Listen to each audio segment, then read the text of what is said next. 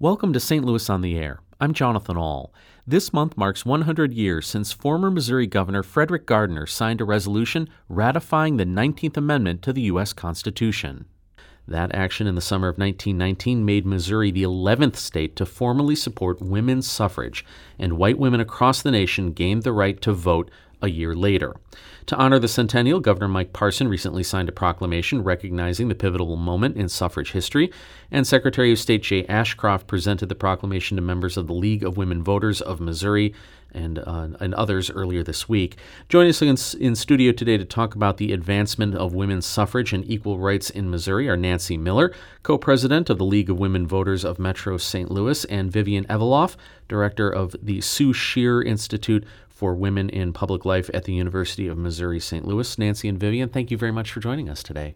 Thank you for having us. It's a pleasure to be here. Let's talk about, first of all, the, the, the 100th uh, anniversary of, of, this. What does it mean to us today? And do, do we take for granted the fact that for so long women didn't have the right to vote? Well, it was among the many rights they didn't have.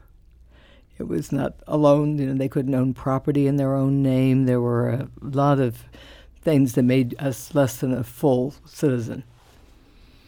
I think something to remember. I, I agree with Evelyn. Um, also, is that during those years, once women did have the right to vote in uh, 2020, women began participating in the democratic process. That is, they were contacting their legislators, they were involved in lobbying for issues involving women and children. They were actively involved in school boards. They, some could do it before then, but they uh, women have never stopped being involved in politics and the election process because of their influence in other areas also. So I think it's it's encouraging. I think uh, it's very encouraging after 100 years that we still have as many women working in to encourage and advance the rights of women and voting for everyone that's very encouraging. A hundred years seems like a long time, but if you take the, that in the context of how old this country is or how old modern democracy is, it's kind of shameful that it's only been a hundred years. Well, yes, and you know when you think that Abigail Adams uh, told her husband when he was working on writing the Constitution, "Don't forget the women. Make sure the women are in there." and he didn't do it then. It shouldn't be a surprise that it took us a while to get it done, but it doesn't make it any less important. And there were lots of events between then and 1919 also. Are there any barriers still in place that keep women from fully exercising the right to vote or to be part of the political process? I don't think there are any official barriers. There are a lot of psychological barriers and traditions that are very hard to change. Such as? Well, I, I'm a working woman. My mother was a working woman. She was the only mother of any of my contemporaries who actually had an office to go to and wasn't home when I came home and making me cookies.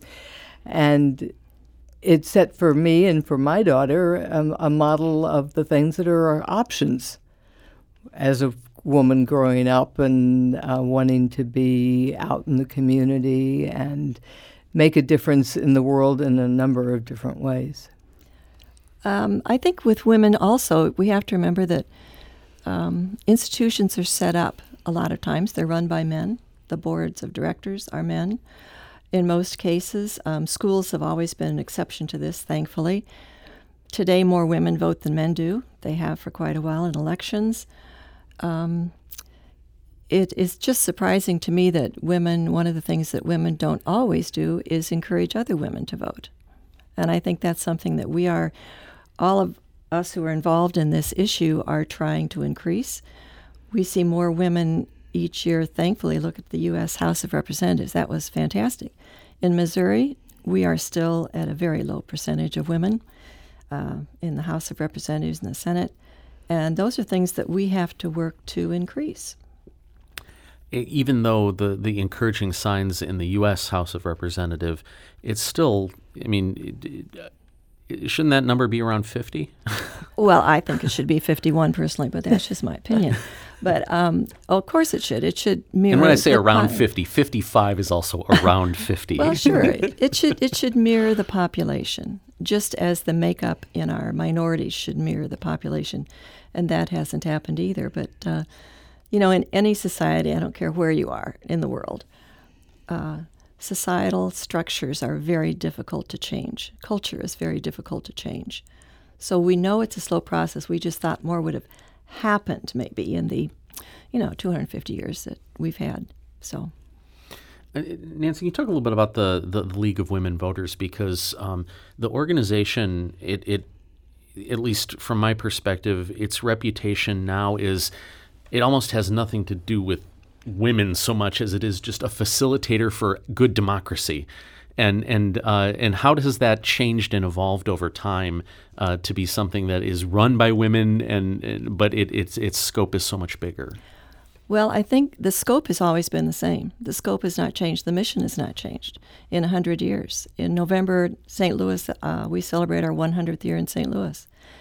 And the mission has not changed. We want to educate the voters, citizens, and we want to make democracy work. Um, those those two parts of it, education, and then advocacy. With the education advocacy comes protecting the right to vote, protecting voting. Um, in our league today, we have over 500 members in St. Louis. We have, I think, right now around 125 people who are registering voters. Now, the percentages are, um, we probably have, oh, maybe 3 to 5% men. But the men who are there believe that the women are underserved and um, underrecognized. So it's a joint effort, even, you know, that doesn't make any difference what we're made up of. What can the average person do uh, to help this process and, and, and, and make sure that women aren't underrepresented and under uh, uh recognized for their contributions? Well, I think women can continue to do what they're starting to do is to run for public office. The Sue Shear Institute for years, how many years? Gosh. 25. Yeah, has been working to um, uh, make it attractive for women to want to run, to mentor them, to assist them, to follow through. They are just the premier group on helping women run for, for political office and get elected.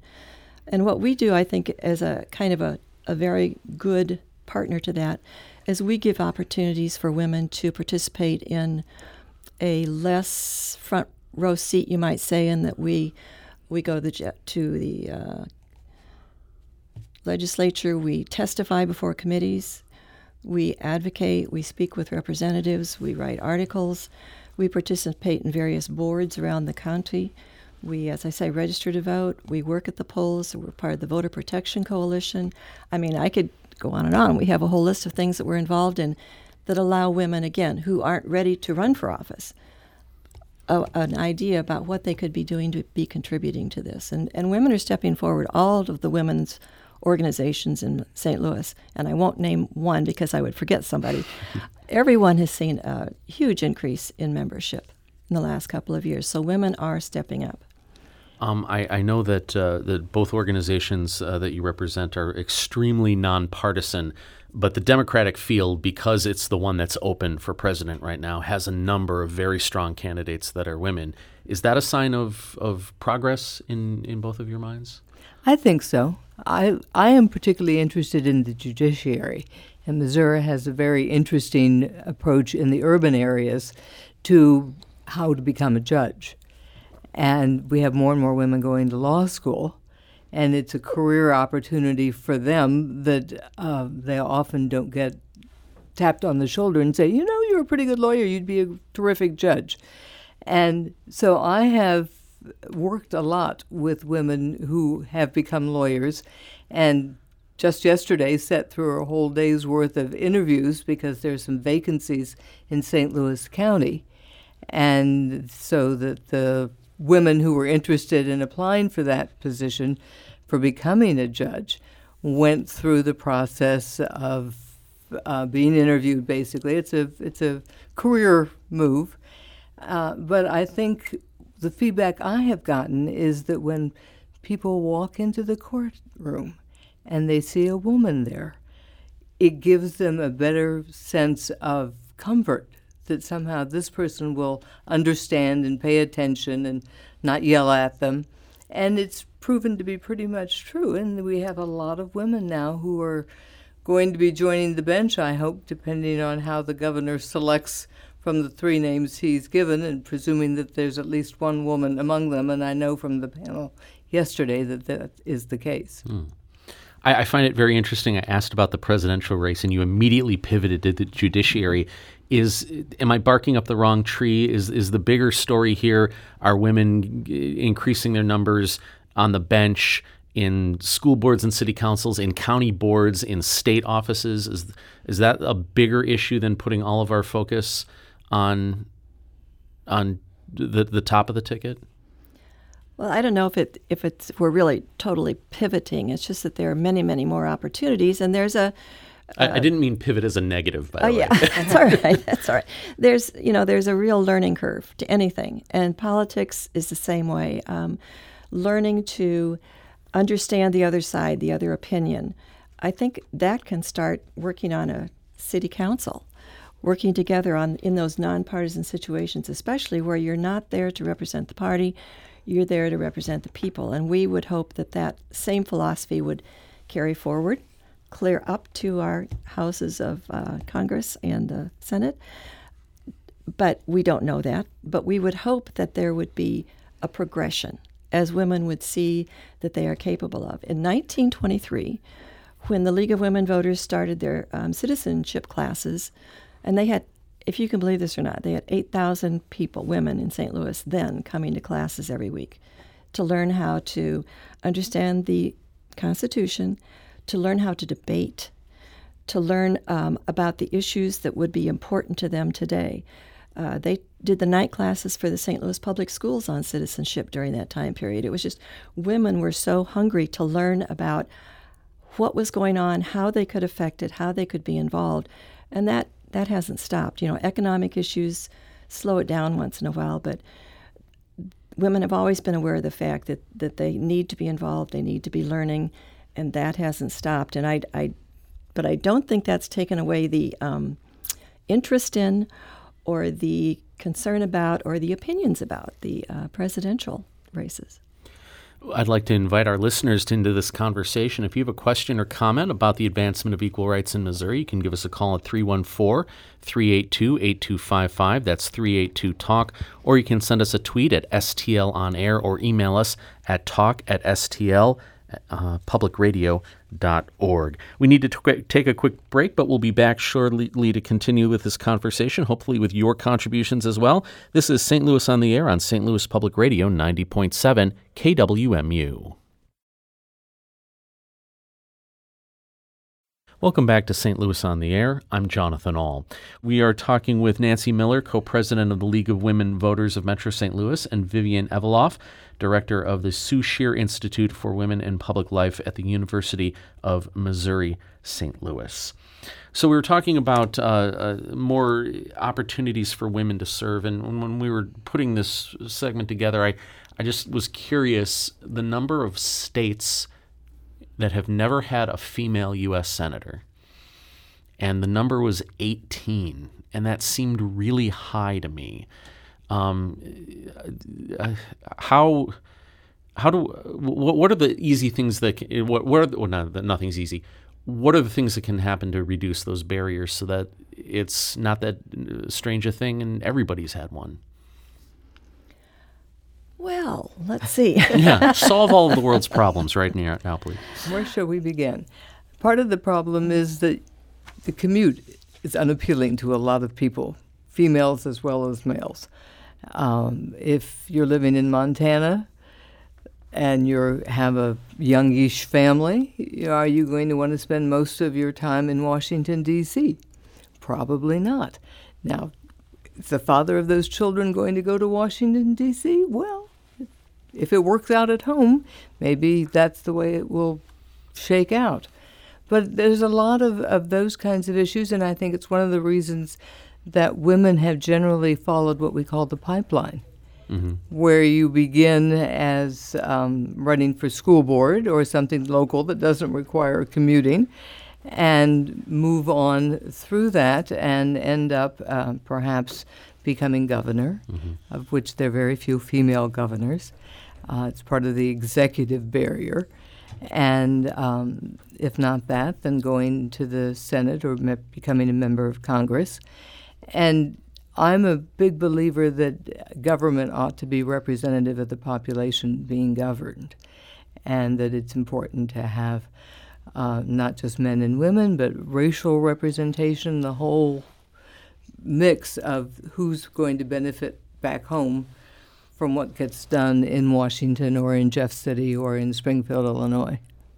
And I think also the um, historically, there's always been the argument that, of the electability that well, people wouldn't vote for a woman to be senator, or people wouldn't vote for a woman to be governor, and I think that is. Uh, the move to tear that idea down is moving a little bit faster these days because women are being elected to these positions and they are being um, respected for their political positions, for the work that they've done in uh, whether it's climate or it's the health field or whatever. And I think that's going to make a difference. It's going to be, if you call it role models, whatever terms you use, for younger women to go. Um, I have granddaughters. I have a daughter and granddaughters, and I'm always encouraging them to get involved and to be part of their democracy. Um, we'll see how successful I am in the years ahead.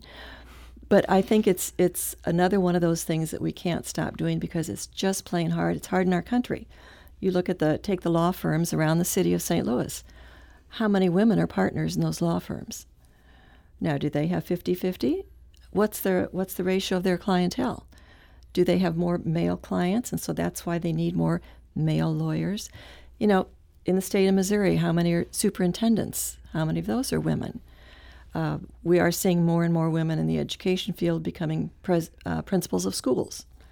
That has changed a lot in the last 10, 15 years. But it's very slow, you know. And again, I, I, I just can't say enough. There is progress. It isn't always right in front of us. But when you look around, look at the total numbers, you can see it is improving, and it's uh, it's something that we have to always be thinking about.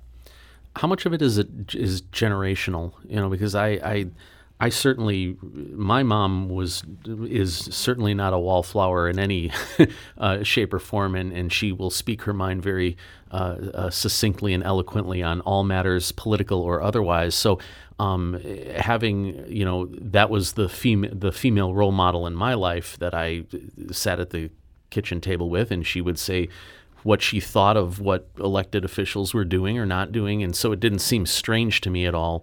Um, now, I suspect her mother probably didn't talk about those things much at all. Mm-hmm. Um, so, is is it is is some of it just a waiting game and waiting for generations to come through until it's not a thing anymore?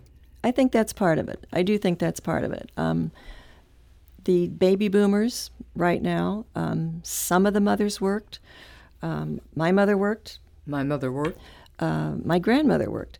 Uh, so I was accustomed to that. It didn't seem strange at all. I know when I was in college a number of years ago, I won't say when exactly, but I can say that uh, there were a number of my friends who maybe worked for a year and then they got married and had kids, and that was the end of working. Mm-hmm.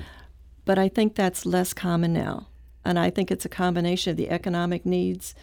A young family gets married, they want a nice big house, they want this and this and this. Well, you've got a college education, sure, you should be working too that's more acceptable now. So it is, I think you're correct, it is uh, generational. A lot of the expectations with older friends, they're just amazed that I'm still doing something, even though I'm retired, because I should be, you know, playing bridge, doing quiet things, volunteering at hospitals.